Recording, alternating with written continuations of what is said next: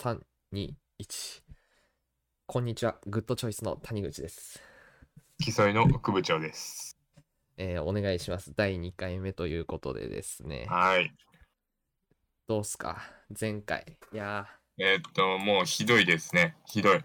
うん。ー、ちょっとね、もうちょっと頑張んないなといけないなっていう感じなんですけど、えっとですね、ね僕があの、ポッドキャストですね、あの、始めた理由、もうちょっと話そうかなって思って、もともと僕のポッドキャストの出会いが、あの、ギズモードジャパンの編集部のアミトーさんっていう方と、IT 企業で働いてる貫徹さんっていう方がいるんですよね。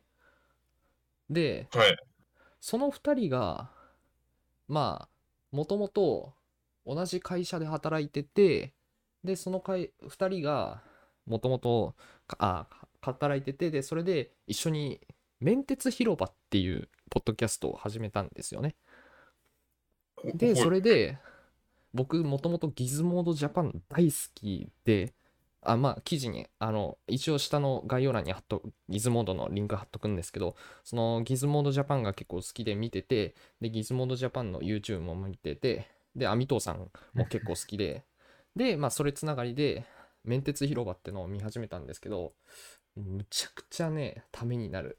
今ね、残念ながらちょっとね、活動休止というか、まあ、お二人多分忙しくて、その、なんていうかな、あんまり投稿されてなくて、今、半年ぐらい止まってんのかな、投稿が。なんですけど、もうむちゃくちゃためになる。このガジェットの話もすれば、そのガジェットとはちょっと離れた、えっ、と、IT の話、そのコン、えープログラミングとかコンピューターの話もすれば、サブカルチャー、ネットフリックスの今こういうのが面白い、全裸監督が面白いとかそういう話もね、するんですよね。なのでね、皆さん、ぜひ、面鉄広場さん聞いてほしいと思うんですよね。僕たちもその、面鉄広場さん結構参考にして僕も作るかもしれないんですけど、いや、他にも俺は、俺は見てない、俺は見てないよ。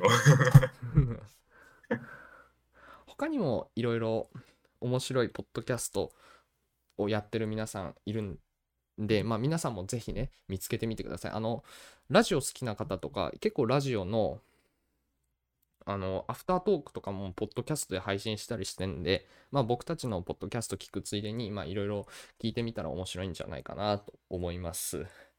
じゃあ、それでは始めていきますか。グッドチョイス FM。5 a.m. and we are in trouble. But we don't really care. Tell ourselves there's always tomorrow. 改めまして、えーこんにちは。グッドチョイスの谷口です。えー、副部長です。はい、お願いします。ということで、あの、願消いします去法の副部長とかいう寒いのは消しました。え？あ、そうなんだ。あ、あ、あ消したんだね。いや、なんか、いや、ここ、一言ね、そのあ俺的には、あの毎回毎回ここ変えるっていう風にしたら面白いんじゃないかと思ったんだけど。どうする？えー入れる？いや、まあいいよ。もうここら辺は適当に後々考えよう。あの、放送内で話す内容じゃない。ネタ切れになる。ネタ切れになったら、まあその時はその時に。そうですね。まあ、で、えっ、と、前回なんですけどね、前回我々、いやー、あのですね、収録して、やべえ、これ全然ダメだわと思ったんですけど、僕は編集してる時に、あれ？意外といけるかなと思ってたら、8分に1回ぐらい、もう絶望的に激寒みたいな状況が訪れるんですよね。なんか、やべえ、なんか、なんか共感性羞恥心っていうか、まあ、自分が、共感自分のや共感じゃねえか共感じゃない過去に、まあ、過去に自分に共感してるから共感か性ある。過去の自分やべえみたいな感じで なんか辛くなってであの結構ねカットとかもね難しいのよね。あの初めてだから大体どこら辺までその自分たちの情報を言っていいかってのも定めてたりしたり、あと話に詰まって同じ話を繰り返すとかでカットのタイミングがむずいのよあ、ねそう。それは思った。けどね意外とねスパスパみたいなだからね話のねやり方としては一回一回うんこう区切りをつけてカットしやすいようにするっていう。そうねでき。るだけね、カットしないでいいように、まあ、僕たちもね、頑張りたいと思います。でですもね、う無理な気がする。まあ、カットできるならカットた 多用しようぜ、多用。そうやね、30週目ぐらいにして、まあ、ようやくカットなしでいけるかなぐらいに目標にしよう。30、さ30分続くのかな、これ。いや、続かせます。目標は、えっと、10ヶ月でしょ？1000ですね。お前やるせ3、4週間かな？せ ?1 ヶです月で？いい？目標は1000です。1000回行きましょう。ああ、ああ。1000回ってどれぐらいだ？えっと、え週1で、週1でやって1年間で50ぐらいでしょ？1年間、?20 年か。もう、うん 20年やば。クジパンダの20年も。逆に続くか20年間ポッドキャストやり続けるってやばいぞ。てか、流行去ってないかな、ポッドキャストの。いやなんならイてンターか、始まる？ネット我が々のコンテンツイ。ンターネットがその時代あるかどうかも怪しいよね。いや、あるよ。インターネットはあるよ。あ、あるか。うん、まあインターネットに変わるものは多分ないんじゃないかな。確かにね、考えつかないもんな。うん。って言って多分生まれるんだよね、なんか新しくまた。違うんだよ。だから、インターネット自体がもうすでに、何？需要をなんか完全に補ってるっていうか、もうなんか、うん。最終形態っていうイメージ。おなんかわかる？なんか、なんかあわかるよ。説明力があれだけど、わかるわかる。なんか、それ以上に求めるものがないっていうか、確かにね。ててか、これ以上ハードル上がると、一般人、その IT とかそういう詳しい人とかなら全然大丈夫だと思うけど、その一般の方とかに浸透しにくい気がするね。あうん。で、えっあと、話を戻るんですけど、前回、あの、収録の時に、Discord を使って僕たちはあの基本的に会話して、で、それをーまあ OBS 今もなんだけど、まあそうなんですよね。今も今も、で今も。もしかしたらこれ対面でやってる人も、え対面でやってるのって思った方もいると思うんですけど、あの実際はちゃんとソーシャルディスタンスは保ってますよ。すあのソーシャルディスタンスはちゃんと保ってます。はい。 Discord でね、こうやってるんですけど、 Discord でやってる音を OBS っていう、まあ、ろ録音、えーソフトを使って、で、録音してるんですけど、いやー、 Discord ね、素晴らしい。むっちゃ素晴らしい。なんか、 Discord 副部長がさ、確か、いつだったっけな？こう、あ、中学校の時勧めたんよな、僕に。ん？そうだっけ？お覚えてない。で、なんかみんなでなんかいろいろやろうみたいな話してたけど、僕結局中学校の時 Discord の使い方いまいち分からずに、ずっと放置してたんよね。正直俺も全然使ってなかったけど、 Discord なんか。ただ放置してたんですけど、その、うんいつだったかな。高校3年生の受験期ぐらいか。友人に誘われて、また Discord 再開して、で、中学校の友達、まあ、副部長とかもいたかな？も含めて、で、みんなであの、受験について話すっていう。いやー、あの時はね、話したっけいや、あの、コロナ休みの時だよ、確か。高校の、あ、高校のあれか。うんああ、なんか結構みんなで集まってなかった中学の高校受験の話かと思った。ああ、まあけど結構みんなで集まってで、その延長線上で今もまだ Discord を使ってるっていう。でね、 Discord 優秀なのが、録音に関して言えば、やっぱノイキャン機能はすごいわ。ノイズキャンセリング。ああの、編集しててね、一応前回も、あの、放送もノイズキャンセリング、あの、編集ソフト側でつけたはつけたんだけど、ほとんどいらなかったかなってぐらい素晴らしいかな。だから Discord すごいね。うん。だから今後もちょっと Discord は使い続けて、うん行こうかなと思ってるんですけど、うんでね、やっぱあとあれですね、そのこういう部屋とかを作って、でこう今テキストチャンネルとかこうあるんですけど、そこに収録中こういうことするよ、事前準備こういうのだよみたいな感じでやれるんで、もしなんか Discord じゃない、あの、ポッドキャスト挑戦したいって方がいて、で、複数人でオンライン上でやりたいって方は、ぜひ Discord とか使ってみてください。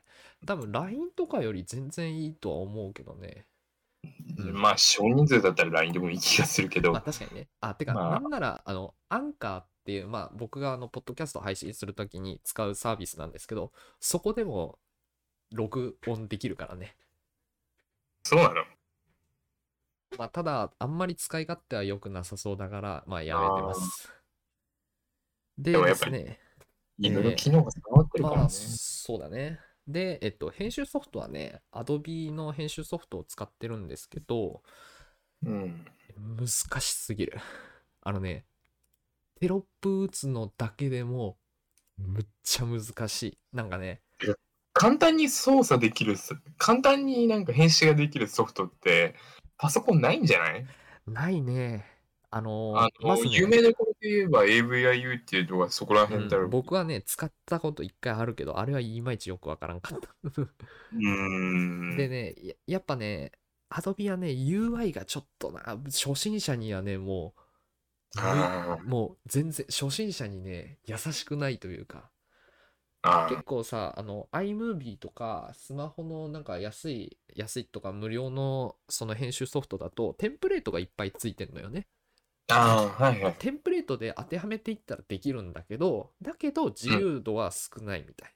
けど、プレミアは、テンプレートとかはあんまないし、多分テンプレートを購入しないといけないんだけど、むちゃくちゃ自由度高いし、なんならプレミアプロで、とか、プレミアプロとか、あと Adobe が提供してる After Effects っていう、その CG とかを作るソフトかな？そういうのも、を使って、映画とかを作ってる人もいるってか、映画業界の人がそういうのを作ってるから、やっぱね、プレミアプロはね、ほ知ってる限りではプレミアプロで、なんかエヴァもなんかプレミアプロを使ってなんか、なんか、うん。あと、シン・ゴジラとかもそうじゃなかったかな？結構すごいあ。庵野監督が使ってるのかな？いやだからね、やっぱね、すごいけど、やっぱそれなりに難しい。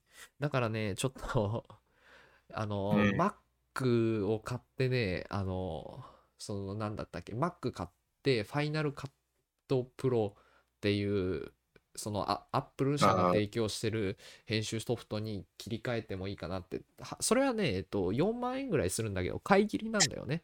Adobe はさ、サブスクで。とりあえず Windows でも動くの？いや、動かない。けど、えっとね動かないの？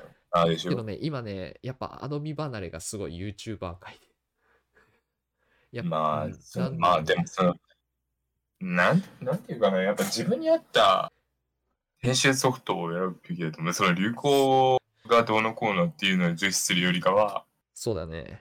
あ、これ、やっぱこれが一番合うなっていうものを、うん。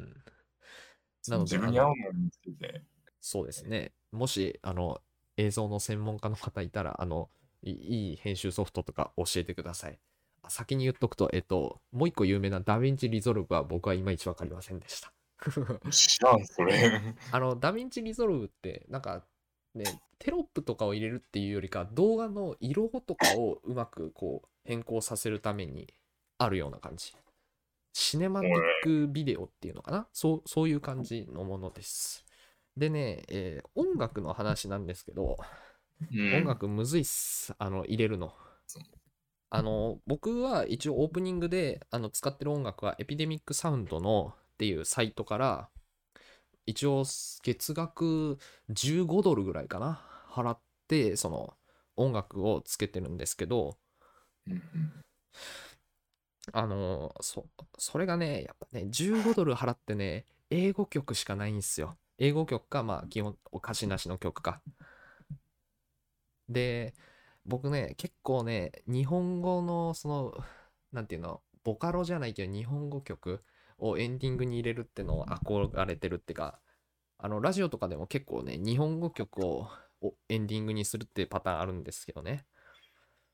で、それでいいかなって思ってるのが、オーディオストックっていうもう一個のサイトがあって、そっちはね、日本語曲とか日本語の歌詞の曲がいっぱいあって、それに乗り換えようかなって思ってるんですけど、ただエピデミックサウンドは、それはそれでむっちゃいいんですよ。エピデミックサウンド、あの、むいろんな YouTuber が使ってるんですよね、結構。あの、エピデミックサウンドえなんならあの CM とかで聞いたことある曲がエピデミックサウンドにあったりするのよ。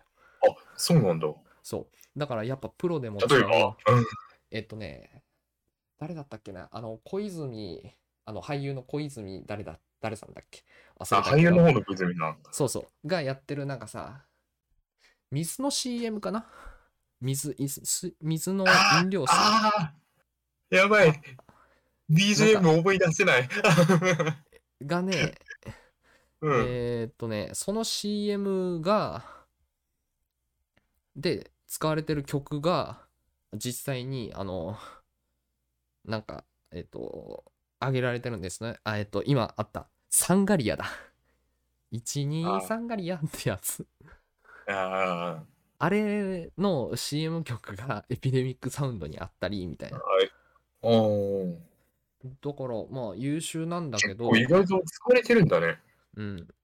やけど、うんやっぱりね、使いたい。ちょっと日本語曲が。なので、でね、2つ登録すると、オーディオストックも、えっ、と、1500円、まあ、15ドルぐらいなんで、3000円って結構えぐいんだよね。えぐいし、あと、実は、あの、サムネイル作るの僕、フォトショップとかで作ってないんですよ。あの、フォトショップの使い方はまだいまいち分かってないんで、キャンバっていうサイトを使って、その、結構うまく、キャンバってテンプレートが豊富で、使い、UI がむちゃくちゃシンプルで使いやすいから使ってるんですけど、そのキャンバも僕、あの、なんか、その、有料プラン入ってて、それも15ドル取られるんですよ。だから、僕今ど、んどんお金飛んでいくね。動画撮るだけで、あの、あ月3000円飛んでいくんですよ。でややべえな。オーディオストック追加したら4500円で、僕の小遣い、えっ、と、5000円、5000円、だから、あの、残り500円になって、もうちょっとやばいから、あの、そこはちょっと考えたいなと思います。なんか、進んでんな。そうですね。あれ、あれじゃダメなの？やっぱシャイニングスターじゃダメなの？いや、シャイニングスター。いや、むっちゃいいよ。シャイニングスターね。あれね、シャイニングスターが世に広まってなかったら使ってた。ただね、シャイニングスターはね、素晴らしすぎて、世に広まりすぎて、ちょっとね、いや、これ聞いたことあるわってな、なんか、ちょっと、なんていうの、その、その人によってはさ、え、シャイニングスターかよってなったりするし、あと、個人的になんか、誰も知らないけど、かっこいい曲を使いたいっていうのがあるんで。なのでじゃあもうそれはもう、それだったらもう、ゲンガが歌うしかないな。歌う？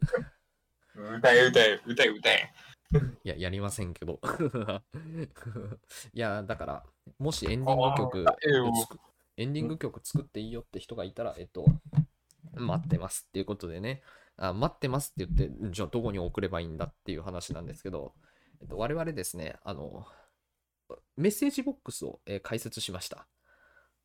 でですおお、ね、言ってたね、うっすら。そうそう。これがですね、えーっと、Google フォームっていうのを使って、で、メッセージボックスを作ってるんですけど、これが、その、まあ、概要欄に貼ってるんで言ってもらったらわかるんですけど、ラジオネームを書く欄と、そのご意見ご感想みたいな感じであるんですけど、もしラジオネーム思いつかねえとか、あんま名前さらしたくないって人は、全然その、匿名って書いてもらったら結構です。で、まあ、ご意見ご感想って書いてるんですけど、別になんか本当に堅苦しく意見とか感想とか書いてもらってもいいんですけど、それじゃなくても、例えば、あ、あのエピソードのここ僕もそうですよ、みたいな共感してくれたりとか、例えばネタメール送ってもらったりとか、全然ラジオみたいな感じで。で、ネタメールとかたくさん送られてくるようになったら、もしかしたら、あの、ちょっとエンタメに 寄った感じのね 面白い、えー配信もできるかなって思ってますので、ぜひね、Google ホームでなんかいろいろあったらお願いします。はい。えーじゃあ、えっとですね、今日の、えーフリートークというか、まあ今までフリートークしてたんですけどね、今のフリートークじ、え、いや今のフリートークじゃなかったの？え？今のは、えっと、オープニングトークのが長引きました。いや、けど成長じゃない？いオーや、プニングトーク20めっちゃ伸びたな。いや、これはね、成長ですわ。2回目で。案件かいや、ああ、いやまあ、素晴らしい。えーじゃあ、えっと、いきますか。で、フリートークか、フリートーク。ではですね、えーちょっと僕最近ハマってることっていうことで、ちょっとね、はいす皆さん知ってる方もいるかもしれませんが、あのですね、僕先日 YouTube ってあの学校の帰りにその YouTube をまあ見てたんですよね。見てたら、うんうんアベマプライム、アベマ、アベマの公式 YouTube さんチャンネルかな？アベマ、うんアベプラ変わる報道番組みたいなのがあるんですけど、一応概要欄に貼っときます。あの、いい簡単に言えば、あの、よくひろゆきさんとかが論破してる、あの、やつです。そこに、本田圭佑さん、選手が出演したんですよね。うんうん。あの、2本動画が上がってるんですけど、1本目はなんか結構サッカーの話。そのワールドカップに今年のオリンピック選ばれなかったみたいな話をしたり、おワールドカップじゃないオリンピック選ばれなかったりとか、監督も本田圭佑選手やってるから、その監督と選手どういう風にするのかみたいな話をしたりん。してたんですよね。本田圭佑って、あのカンボジアで監督をやってるみたいな、その、せ本田圭佑選手だっけ？本田圭佑監督なの？ん？健選手？ん？えっとね、別のチームで監督をやって、ちょっとごめん、僕もね、ここら辺は知識が危うい、申し訳ないんですけど、そのえ別のチームで監督をやりながら、別のチームで選手をやったりみたいな。な、すごいな。そう。だから、本当にマルチで頑張ってる方なんですけど、2本目の動画が、サッカーとはちょっと違って、教育の話をするんですよね。うんうん。で、本田圭佑選手が、まあ、言ってた話なんですけど、本田圭佑選手が2010年のに南アフリカに訪れたらしいんですよね。うんうん。で、南アフリカに訪れた時に孤児院を訪問したら、その孤児院の子供たちがいっぱいいて、で、その孤児院の多分大人の方かな？に、この子たちは将来何になるんですかってその本田圭佑選手が聞いたら、そのどうやらその南アフリカのその子供たちは、ここにいる半数は、そのエイズにかかるか犯罪者になるかみたいな。っていうのがあって、いや、これはいけないって本田圭佑選手が思って、その教育に投資をし始めたらしいんですよね。で、思うのが、教育に投資って結構勇気いることで、例えば、その IT 業界、今で言った IT 業界とか、えーっと、コロナ禍だから、まあ、医療とかもそうですし、そういうのって結構レスポンスが早いんよね。あの、そのすぐ挑戦してすぐ答えが返ってくる。けど、教育って言ったら、長い目で見ないといけない時間かかるよね。そう、うん子供たちが成長する、長い目で見ないといけないのに、本田圭佑選手は、そうやってね、教育にね、投資をするみたいな話をしてるんですね。で、その中で、NowDo っていう、そのオンライン教育事業みたいな話があって、で、それすごいいいなと思って、まあ、その時は、えっと、最初見た時は軽く流してたんですよね。で、アベマプライム見終わった後に、なんか、関連から本田圭佑選手の真似をする YouTuber の牧彦さんって方がいまして、その牧彦さんって方は僕あんま、あんまってかほとんど見たことなかったんですけど、見たら結構面白くて、なんか例えば、バイトの面接に来た本田圭佑のモノマネしてみたり みたいな。でそれが面白くて。はい、あの、これも概要欄に載せとくんですけど、もうむちゃくちゃ面白くて、なんか面白いというか、本田圭佑選手が喋ったことをうまく切り張りして、その、いろんな日常の場面に挟み込んでるんですよね。これがね、むちゃくちゃ面白いんで見てもらってほしいんですけど、これでね、本田圭佑選手かっけーってな、なぜかあの、モノマネしてる人の動画見て、本田圭佑かっけーって思ったんですよね。で、もう一回僕、アベマプライムに戻りました。あの、牧彦さんっていう方のその、モノマネ動画を基本的に全部見たんですよ。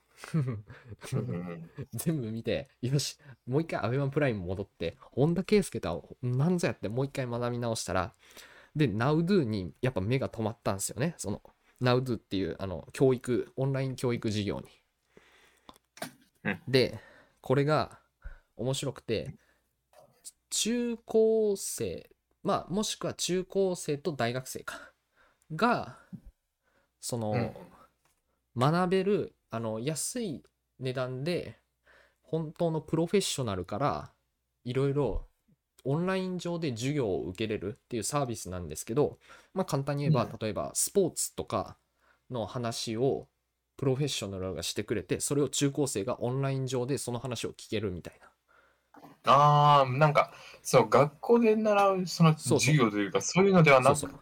うん。て、そう専門的というか何？そうそうそう。のえっとねどちらかというとコンセプトとしては本田圭佑選手曰くコンセプトとしては本来僕たちが授業でうん。学ぶべきことっていうのは本当は社会に役立つ。例えば国語だったり数学だったり。数学っていうさ、あの言うてしまえばさもう人によってはさなんだよこれ。ただの数字並べてなんかわけわかんないことしてって思ってるけど実際はビジネスとかで数学ってむちゃくちゃ根本で大事になったりするじゃん。まあ、だけど授業とかでは大学に合格するため点数のためだけにやってる。これは良くないってことで本田圭佑選手はそのゴールを先に見せる。こういううん君たちがやってる数学国語歴史はこういう風に役立つんだよってことを先にゴールを見せてあげる。そのゴールを提供してあげるっていうその授業を展開してるんですけどあのそれがねちょっと興味深くて。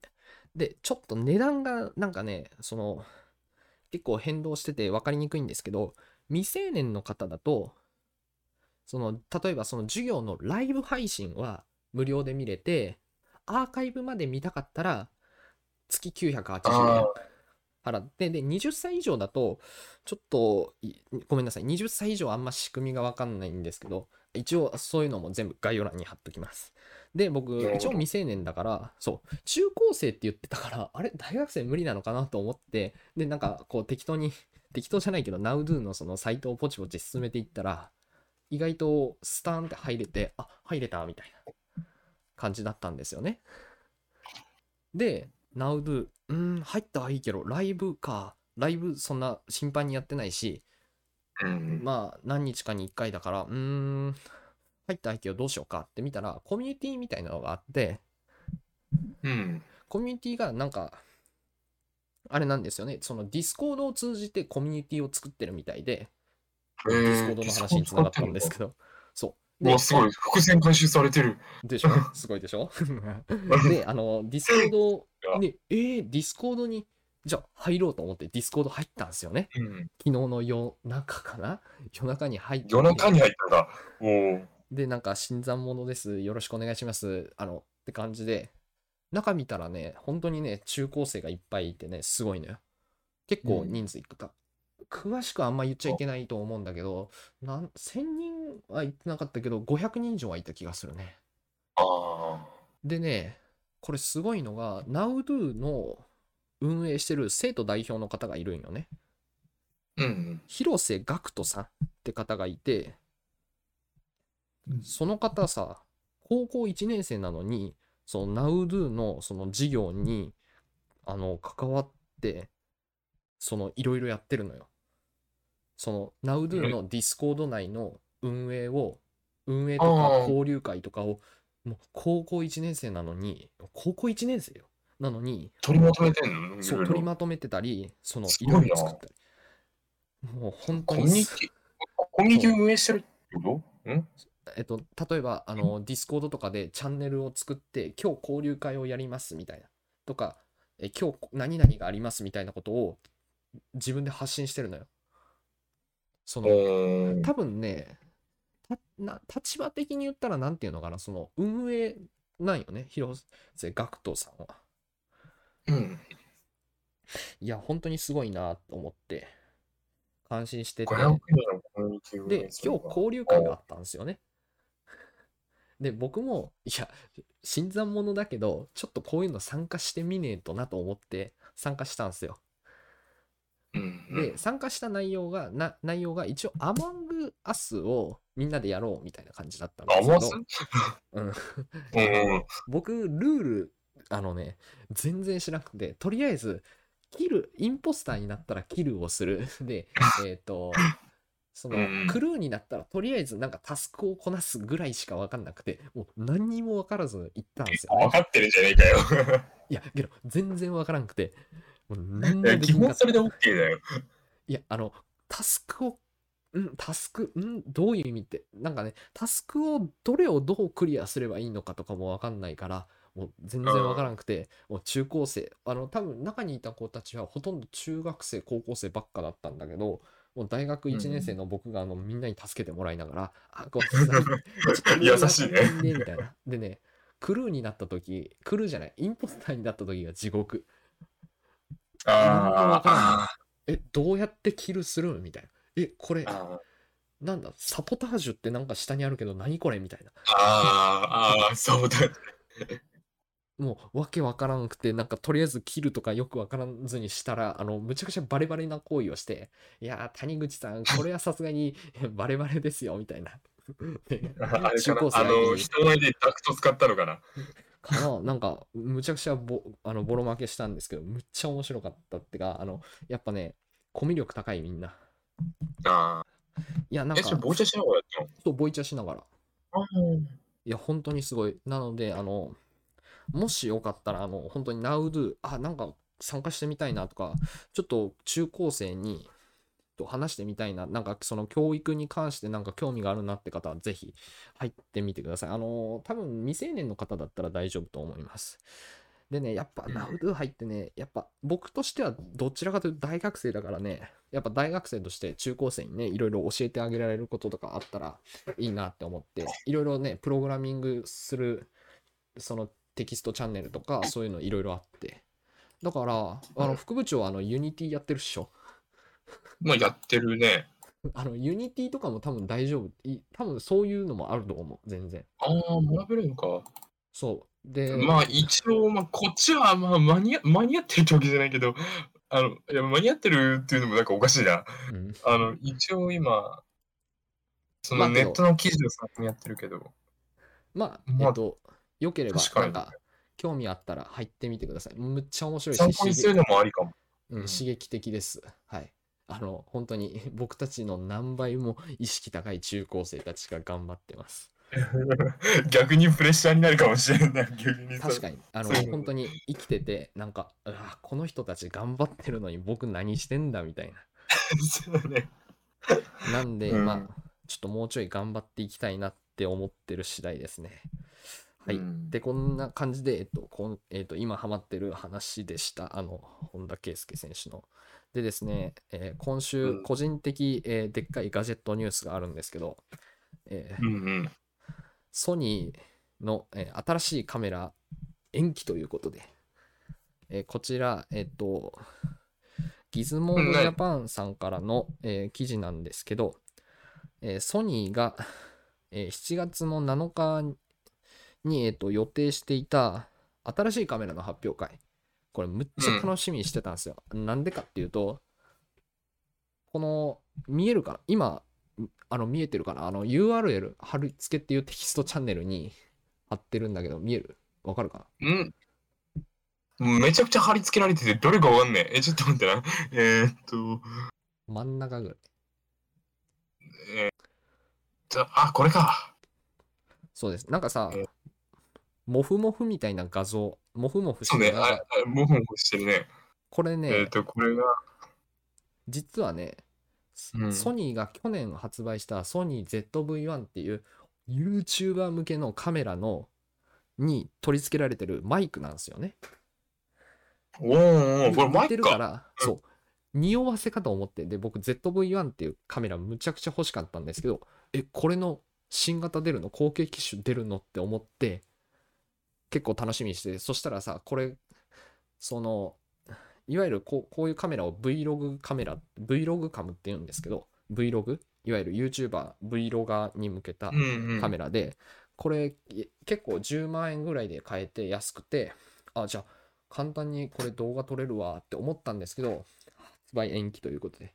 でね、これ結構噂がいっぱい出ててね、なんか7月7日がなんかその、なんだったっけな、なんか中国のなんかあまり、中国にとってあんまり良くない日らしくて、それでダメになったとかいう噂もあるんですけど、このギズモードさんでは、僕もよくわかんないけど、なんかそのつ中国にとって不都合の日らしくて、で、それの影響でソニーが延期したりっていう噂もあるんですけど、まあこれはちょっと確定じゃないんで、あんまりわかなんないんですけどでソニーが中国のあれに合わせないんでしょうね。多分ね、市場がつでかいんだろうね、中国は。ああ、うんなるほどね。で、一応ギズモードさんの記事は半導体不足って書いてるんですけど、いや、半導体不足はね、ひどいっすね。やっぱり、あの、なん去年のコロナ禍の影響で、これね、できれば iPhone、iPhone にね、うん影響されないでほしいなって思うんですよね。iPhone 13欲しいから。早く解消す、あの、その半導体不買うの？足で。ん？んあ、買いますよ。買いますよ。ちょっとあ iPhone8 卒業したいんで。あ、いいとか、まだ。そう、マジで8、8。けど意外と使ってる人おるけどね、8は。えっと、それ、プランの影響でそれになったんだっけ？ん？あの、プラン？あの、プランの中で機種が選べるのに縛られててみたいな、そんな感じであいや違う。あの、普通に僕買った時違 iPhone8 うが新が一番新しかった。あ、そうだったんか。だから、あの、分かる人は分かると思うんですけど、相当昔です。僕が中学校から高校に上がる時か。それはそんな昔から持ってたね。そうだった。なんなら僕、おん？去年か、去年あの、え一回 Android に乗り換えたからね。ソソニーの Xperia 10 Mark II っていう、むちゃくちゃあの、お安いカメラな、あ、お安いあのスマートフォンなんですけど。まあ悪くはないけど、うん、悪くはないけど、うーんって感じですね。やっぱ、それなりに安いから、まあ、そそれはそうだろうって感じなんですけど、うんなんで iPhone は欲しいなって感じです。だから、まあ、ぜひね、半導体不足解消されるといいです。じゃあ、えーとケンヤは、はいん？あ、いいっすよケ。ンヤはあれか。こう、あ、中、中2、3くらいでもうスマホを手に入れてたのが。よそう、あ、えっと、タブレットは手にしてたね。けど、スマホタブレット？手に入れたのは高校生だね。高校生。え、高校生、あ、そ、そうだっけ？うん。あ、そうだっけ？ああ。って感じですね。はい。高 1? 高 2? えっと、高1の初めっすね。初めってかあ、入学前。かな。うん。じゃあ、えっ私、と高2の冬だったからね。あそうだね。結構後発組というか。そう、だから、その、それまではね、ずっとパソコン使ってたっていう。いや、そうすごいんだな。会話をす、お友達と会話する際にも、パソコンを使って、まあ、スカイプとか、まあ、使ってお話ししてたっていう。まあ、それのおかげで今、タイピングが、まあ、まあ、ポジションに関しては、ちょっともう、あの、触れないでくれって感じなんだけど、その、タイピングある程度早いから、まあね、いやけど結構重要と思う。僕もね、あ大学でそう、そういうパソコン系の授業をしてると思うわ。やっぱ早く打つの大事やな。やっぱパソコンに昔から触れれたのは、触れれたのはよかった、触れてたのはよかったなって。僕も結構良かったなとは思うね。あの、僕も小学校ぐらいからやいろいろ使ってたから。うん。あと、あの、ちなみにこれまた話戻るんですけど、あの、本田圭佑選手は、え、プログラミング、あの、結構頑張ってるらしいです。できるの？あの人、あの、いや、あの、ほんと、最初は全然できなかったらしいんだけど、むちゃくちゃ頑張ってるらしい。あのね、ホームポジションを絶対崩さないらしい。ああ、やっぱねすごい。アスリートはね、その基礎をね、崩すとダメってこと分かってんだよ。でね、僕もやっぱね、ホームポジションはね、意識するんだけど、いや、やっぱね、ずれてしまったりさ、どうしてもさ、なんか、薬指とかあんま使わなくなったりするんだよね。なんか、強プロとか強そう。うん。あの、競技プログラミングってあやつ。ーって感じですかね。はい。じゃあ、コーナー行きましょう。今週のグッドチョイス。ということでね、始まりました。今週のグッドすごいエコーかかってる。すごい。えー今週のグッドチョイスということで、えっと、今日はですね、あまあ、いつもだったら、ここ、谷口の、まあ、買ってよかったものを、まあ、紹介する感じなんですけど、今日はですね、買ってよかったものっていうか、使ってよかったものについて話したいと思います。でですね、うん。今日はね、LINEPay の話をします。まあ、ラインペン、はい。あの、僕がですね、多分オープニングで話したんですけど、その、ギズモードジャパンのアミトーさんっていう、まあ僕があの尊敬してやまない方なんですけど、そその方が、えっと、キャッシュレスがきって言ってて、で、その面鉄広場、あの僕がその尊敬してやまないあのメンあの網藤さんと、えっと、関鉄さんがやってるそのラジオで結構キャッシュレスの話とかを結構するんですけど、それを聞いて、僕もキャッシュレスやりてえってなったんですよね。で、キャッシュレスを、に、をやってみようって思ったんですけど、あのーキャッシュレスってね、意外と未成年にとってはハードル高くて、いろいろね、あのーしょ、なんていうのかな、あの、その、証、なんて身分証明が結構大変で、僕たちって免許とかあ持ってないじゃん。だから、まあ、あるとしても保険証とか学生証とか。でね、結構ね、その、今の時代、めなマイナンバーとか免許証とか、やっぱりね、なんかちょっと手続きが必要なものじゃないと登録ができない感じなんですよね。で、僕もキうんャッシュレス挑戦したいと思って、マイナンバーを申請したんですよね。はいはい。で、えっと、マイナンバーを申請したら、ん？あの、1ヶ月で大体、なんかその書類とかが届くみたいな話なんですけど、実際、僕もう2ヶ月以上待ってるんですよね。全然届かなくて。で、なんでここんな届かないんだって思ったら、どうやら4月末で、なんかマイナポイントってやつかな？うんうん。が使えるマイナンバーカードが締め切りとかどうたらで、4月、3月から4月にかけて、もう、バーって申請量が増えたんよ。600万とか増えて、で、そのいわいわゆる、あの、毎年、あ、毎月だいたい100万弱ぐらいだったのに、一気に600万とか来たせいで、もう業務が追いついてなくて、あで、僕のも今届いてないっていう状態なんですけど、LINEPay、まあこれ LINEPay と PayPay 銀行ってのが結構重要なんですけど、PayPay 銀行、これですね、あの、むちゃくちゃ優秀で、あの、身分証明が保険証で済みます。で、てかおペイペイとかそこら辺って身分証明いるんだね。うん、あ、まあ、PayPay 銀行を設立、あの、開設するのが、銀行？銀行だからか。うん。で、あー PayPay 銀行を開設したんよね。で、開設をして、で、PayPay 銀行に、まあ、PayPay 銀行って結構いいのが、あの、いろんなサービスとかで、その銀行登録とかするときに、まあ、三菱とか、そういうのある中で、PayPay 銀行も基本的にいろいろなサービスで登録できるんよ。で、うん LINEPay も同じように、PayPay 銀行と LINEPay がつながれるんよね。で、うんうん。ちょっと不思議なのが、PayPay 銀行と PayPay をつなげるときには、身分証明書としてマイナンバーとかがいるんよ。うーん。PayPay 銀行と LINEPay をつなげるのには、何も身分証明がいらないのよ。だから。だから、PayPay 銀行を開設して、で、PayPay 銀行に常にお金を入れとくのよ。で、うんうん。そのお金を LINEPay にどんどんどんどん入れるのよ。